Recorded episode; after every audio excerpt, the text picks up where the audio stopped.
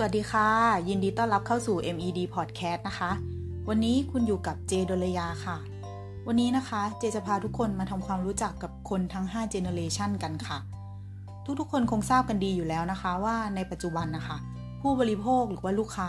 เป็นตัวแปรสำคัญที่เราจะต้องศึกษาทำความรู้จัก แล้วก็ทำความเข้าใจถึงความต้องการของพวกเขา โดย generation ของลูกค้าค่ะ ได้ถูกจัดแบ่งโดยใช้ช่วงเวลาของการเกิด ซึ่งคนแต่ละ generation นั้นนะคะ ก็จะมีพฤติกรรมที่แตกต่างกัน ซึ่งเราจะเรียกว่าเจเนอเรชันแก p นะคะ ทีนี้ค่ะ เรามาดูกันเลยว่าคนทั้ง5 generation นั้นนะคะ มีพฤติกรรมยังไงกันบ้าง และเราสามารถทำการตลาดกับคนแต่ละกลุ่มได้อย่างไร กลุ่มแรกนะคะก็คือกลุ่ม Baby Boomer กลุ่มนี้นะคะจะเป็นกลุ่มคนที่มีอายุ 54 ปีขึ้นไป จะให้ความสนใจเรื่องเทคโนโลยี เสพสื่อออนไลน์ กลุ่มนี้ค่ะจะมีเวลามีกำลังซื้อสูง รักการท่องเที่ยวและกลุ่ม Baby Boomer เนี่ยค่ะ จะไม่ค่อยสนใจกับอินฟลูเอนเซอร์รุ่นใหม่ แต่จะให้ความสนใจกับคนรุ่นราวคราวเดียวกันมากกว่า กลุ่มนี้นะคะจะเป็นกลุ่มที่ดูแลสุขภาพ ฉะนั้นสินค้าที่เหมาะจะลงทุนกับกลุ่มนี้ค่ะ ก็จะเป็นสินค้าเพื่อสุขภาพ เช่น ประกันสุขภาพ อุปกรณ์อำนวยความสะดวกต่างๆ รวมไปถึงอาหารประเภทที่ดีต่อ ทั้งสุขภาพกายและก็สุขภาพใจ กลุ่มนี้ค่ะ เป็นกลุ่มที่ให้ความสำคัญต่อการบริการที่บริการด้วยความใส่ใจ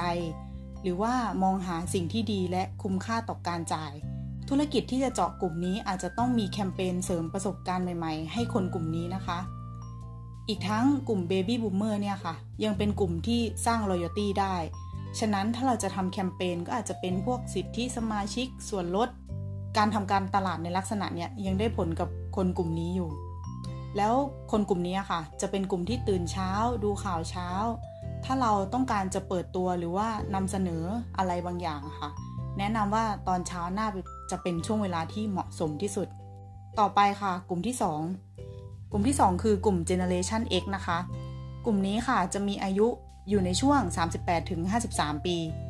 กลุ่ม Gen X เนี่ยค่ะ จะมีจำนวนมากที่สุดในโลก เป็นกลุ่มที่มีการใช้จ่ายเงินมาก เมื่อเทียบกับเจนอื่นๆ คือมีพลังในการใช้จ่ายต้องดูแลครอบครัว มีภาระเยอะ จึงมีความรอบคอบในจะในการใช้จ่ายเงินอย่างมาก เป็นกลุ่มที่ใช้เงินเป็นค่ะ มักจะใช้เงินไปกับการทานข้าวนอกบ้าน เที่ยวดูหนัง เป็นช่วงวัยที่ก้าวขึ้นสู่จุดสูงสุดของหน้าที่การงาน ดังนั้นนะคะ คนกลุ่มนี้ก็จะให้ความสำคัญกับ work life balance โดย Gen X อะค่ะ จะใช้อินเทอร์เน็ตเพื่อการทำงานและธุรกิจ คนกลุ่มนี้กลัวตกข่าว ก็มักจะรับข่าวสาร ผ่านสำนักงงาน ผ่านสำนักข่าวที่เป็นทางการและคนใกล้ชิดมาก ส่วนช่วงวันหยุดพักผ่อนนะคะ คน Gen X มักจะใช้เวลากับโซเชียลมีเดีย โดยการใช้งานแอปพลิเคชันไลน์มากที่สุด ดังนั้นนะคะ การทำการตลาดผ่านไลน์กับคนกลุ่มนี้น่าจะได้ผลดีที่สุด ทั้งนี้นะคะ คนกลุ่ม Gen X อะค่ะ ก็ยังเป็นกลุ่มที่ชอบอ่านรีวิว ดังนั้นนะคะ ต้องให้ข้อมูลเยอะที่สุดเพื่อประกอบการตัดสินใจ คนกลุ่มนี้ยังยึดแบรนด์โปรดเป็นตัวตัดสินใจด้วย ดังนั้นสำหรับการทำการตลาดกับกลุ่ม Gen X อะค่ะ การสร้างแบรนด์ loyalty ก็ยังคงมีความสำคัญ คน Gen X มักจะมองหานวัตกรรมใหม่ ๆ และบริการที่ช่วยให้ประหยัดเวลาหรือเรื่องสุขภาพความเป็นอยู่ ดังนั้นธุรกิจที่เหมาะกับ คนกลุ่มนี้ค่ะ ก็จะเป็นธุรกิจประเภทอสังหาริมทรัพย์ เทคโนโลยีการสื่อสาร สุขภาพ การท่องเที่ยวเป็นต้นนะคะ กลุ่มที่ 3 ค่ะ ก็คือกลุ่ม Generation Y ค่ะ กลุ่มนี้นะคะ จะมีอายุอยู่ในช่วง 21ถึง37 ปีค่ะ คนกลุ่มนี้ค่ะ เป็นกลุ่มที่โตมาพร้อมกับคอมพิวเตอร์ อินเทอร์เน็ต แล้วก็เทคโนโลยี คนกลุ่มนี้จึงมีการใช้อินเทอร์เน็ตสูงที่สุดเมื่อเทียบกับ gen อื่น ๆ คนกลุ่มนี้นะคะ นิยมเสพสื่อสังคมออนไลน์ มีความเป็นตัวของตัวเองสูง จึงไม่ชอบการถูกบังคับ ดังนั้นสินค้าและบริการที่เหมาะกับคนกลุ่มนี้จะต้องออกมาในรูปแบบที่มีความสะดวกสบาย ทันสมัย ดูดีมีรสนิยม ต้องมีความเป็นเอกลักษณ์เฉพาะตัว แล้วหากเป็นสินค้าที่มีดีไซน์แปลกตาค่ะ ก็มีแนวโน้มว่าคนกลุ่มนี้ค่ะ จะถ่ายรูปลงสื่อสังคมออนไลน์ เพื่อเป็นการช่วยโปรโมทด้วย คน Gen Y เนี่ยค่ะ เป็นคนที่ค่อนข้างเบื่อง่าย ดังนั้นสินค้าที่สนใจอะค่ะ ก็จะต้องเปลี่ยนไปตามกระแส คนกลุ่มนี้ชอบซื้อสินค้าออนไลน์ค่ะ และเวลาจะตัดสินใจซื้ออะไรสักอย่าง ก็จะต้องหาข้อมูลเพื่อทำการเปรียบเทียบ เพื่อที่ให้ได้ตัวเลือกที่ดีที่สุด หรือว่าก็จะลองจนตัวเองมั่นใจแล้วจึงตัดสินใจซื้อ ดังนั้นค่ะ การรีวิวสินค้าและการบอกเล่าประสบการณ์จริงจากผู้ใช้สินค้า จึงมีอิทธิพลต่อการตัดสินใจซื้อของคน Gen Y ค่อนข้างมาก